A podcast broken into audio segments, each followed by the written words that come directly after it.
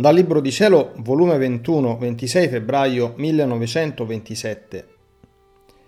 Dove regna la mia volontà forma tre cordicelle d'oro purissimo. Come la divina volontà fa la sua esposizione in tutta la creazione.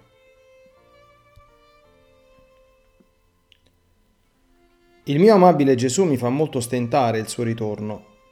Oh come lo sospira la piccola anima mia, ridotta senza di lui come terra senza acqua e senza sole, che mentre brucia dalla sete è tanto il tenebrio che non so dove muovere il passo per rintracciare colui che solo mi può dare l'acqua, che mi disseta, e mi fa sorgere il sole che dà luce ai miei passi, per ritrovare colui che da me si allontana.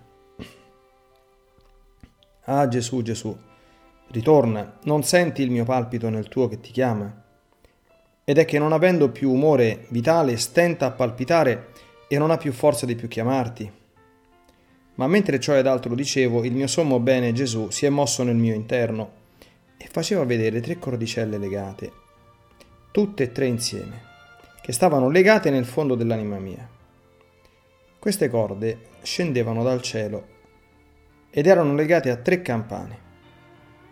Gesù era piccolo bambino e con una grazia da non sapersi dire, tutto in fretta, prendeva le cordicelle nelle sue piccole manine e le tirava forte, ma tanto che sembrava che in cielo quelle campane formavano una scampanellata tanto forte che tutto il cielo usciva fuori per vedere chi era colui che suonava con tanta fretta ed imponenza da chiamare l'attenzione di tutto il cielo. Anch'io sono rimasta stupita ed il mio dolce Gesù mi ha detto, Figlia mia, l'anima dove regna il mio volere tiene le cordicelle d'oro purissimo che scendono dalla potenza del Padre dalla sapienza di mio figlio e dall'amore dello Spirito Santo. Come essa opera, ama, prega, soffre, così io prendo le cordicelle nelle mie mani e metto in moto la nostra potenza, sapienza ed amore, a bene, a gloria di tutti i beati e di tutte le creature. Il suono di queste campane è tanto forte ed armonioso che chiamano tutti. Come suono li invito a festeggiare Perciò tutti sono usciti per godersi la festa dell'atto tuo. Sicché, come vedi, gli atti dell'anima dove regna il mio volere si formano in cielo, nel seno del suo creatore. Scendono in terra poi le tre corde della nostra potenza, sapienza ed amore e risalgono alla sua sorgente per riportare la gloria a noi divinità. Ed io mi diletto tanto nel tirare le corde per far sentire a tutti il suono di queste misteriose campane. Onde, dopo ciò, avevo sentito dell'esposizione che si era fatta del Santissimo Sacramento nella Chiesa, ed io pensavo tra me, per me non ci sono né esposizioni né funzioni. Ed il mio dolce Gesù, non dandomi tempo di pensare ad altro, è uscito da dentro il mio interno e mi ha detto, Figlia mia, per te non c'è bisogno di esposizione, perché chi fa la mia volontà tiene l'esposizione più grande e continua che la mia volontà tiene in tutta la creazione, anzi, ogni cosa creata, perché animata da essa, forma tante innumerevoli esposizioni per quante cose esistono. Chi forma la mia vita divina nell'Eucaristia? La mia volontà. Se non fosse che l'ostia sacramentale fosse animata dalla mia volontà suprema, la vita divina non esisterebbe in essa. Sarebbe una semplice ostia bianca da non meritare l'adorazione dei fedeli. Ora, figlia mia, la mia volontà fa la sua esposizione nel sole. E come la mia volontà tiene i veli dell'ostia che nascondono la mia vita, così tiene i veli della luce che la nascondono nel sole. Eppure chi fa una genuflessione, chi manda un bacio d'adorazione, chi dice un grazie alla mia volontà esposta nel sole? Nessuno. Che ingratitudine. Eppure con tutto ciò, essa non si arresta, è sempre stabile nel fare il bene. Nei suoi veli di luce segue i passi dell'uomo, investe le sue azioni. Qualunque via egli prenda, la sua luce si fa trovare avanti e dietro, portandolo come in trionfo, portandolo nel suo seno di luce per fargli del bene, disposta a fargli del bene e a dargli la luce ancorché non la volesse.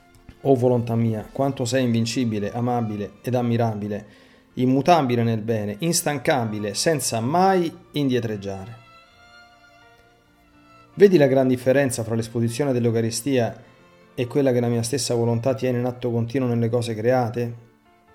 A quella dell'Eucaristia l'uomo deve incomodarsi, andare da lui, avvicinarsi, disporsi per ricevere il bene, altrimenti nulla riceve. Invece nell'esposizione della mia volontà nelle cose create è essa che va all'uomo, che si incomoda, e ad onta che non sia disposto, la mia volontà largheggia e l'affoga dei suoi beni. Eppure non vi è chi adora la mia eterna volontà in tante sue esposizioni. Essa fa la sua esposizione nel mare, e sebbene nel sole, simbolo dell'Eucaristia dà la sua luce, il suo calore, da beni innumerevoli ma sempre in silenzio, non dice mai una parola, non fa mai un rimprovero per quanti mali orrendi può vedere. Nel mare, invece, nei veli dell'acqua, la sua esposizione la fa in modo diverso. Pare che parla nel formare il suo mormorio nei veli dell'acqua, incute timore nei suoi flutti tumultuanti e nelle onde fragorose, che se investe navi e genti li seppellisce nel fondo del mare senza che nessuno gli può resistere. La mia volontà nel mare fa l'esposizione della sua potenza e parla nel mormorio parla nei flutti, parla nelle onde altissime, chiamando l'uomo ad amarla e a temerla. E non vedendosi ascoltata, fa l'esposizione della giustizia divina, che cambiando quei veli in tempesta si avventa contro l'uomo inesorabilmente. Oh, se le creature facessero attenzione a tutte le esposizioni che fa la mia volontà in tutta la creazione dovrebbero stare sempre in atto di adorazione per adorare la mia volontà esposta nei campi fioriti, dove spande i suoi profumi, negli alberi carichi di frutti, dove spande la varietà delle sue dolcezze, sicché non c'è cosa creata dove non fa la sua esposizione divina e speciale. E siccome le creature non gli tributano gli onori dovuti, Spetta a te mantenere l'adorazione perpetua dell'esposizione che tiene il Fiat Supremo in tutta la creazione.